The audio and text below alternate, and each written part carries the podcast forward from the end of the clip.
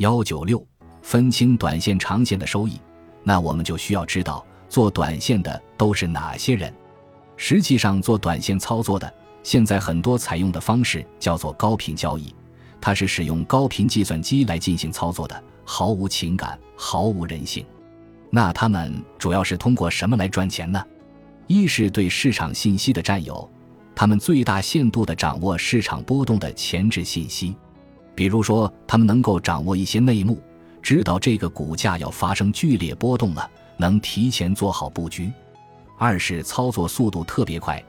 通过高频计算机能够第一时间捕捉到这个信息，第一时间采用计算机自主操作。从那些人们无法利用的极为短暂的市场变化中寻求获利，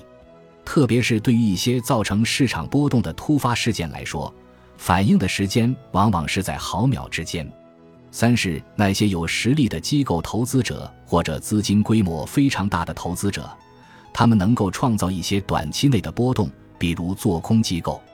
这样他们就可以通过影响和操纵市场从中获益。大家可以来评估一下自己，你属于这一类人吗？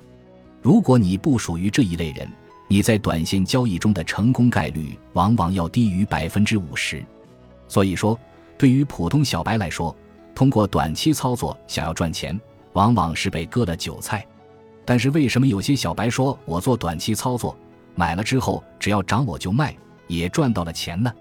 实际上，你赚的那部分钱未必是短线收益。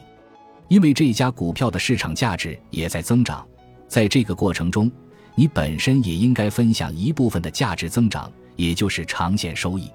比如说，二零二零年一年间，某一个炒短线的小白在 A 公司的操作中赚了百分之一百。实际上，因为 A 公司市值已经增长了百分之二百，你因为是短线操作才赚了百分之一百，说明短线操作给你带来的收益是负值。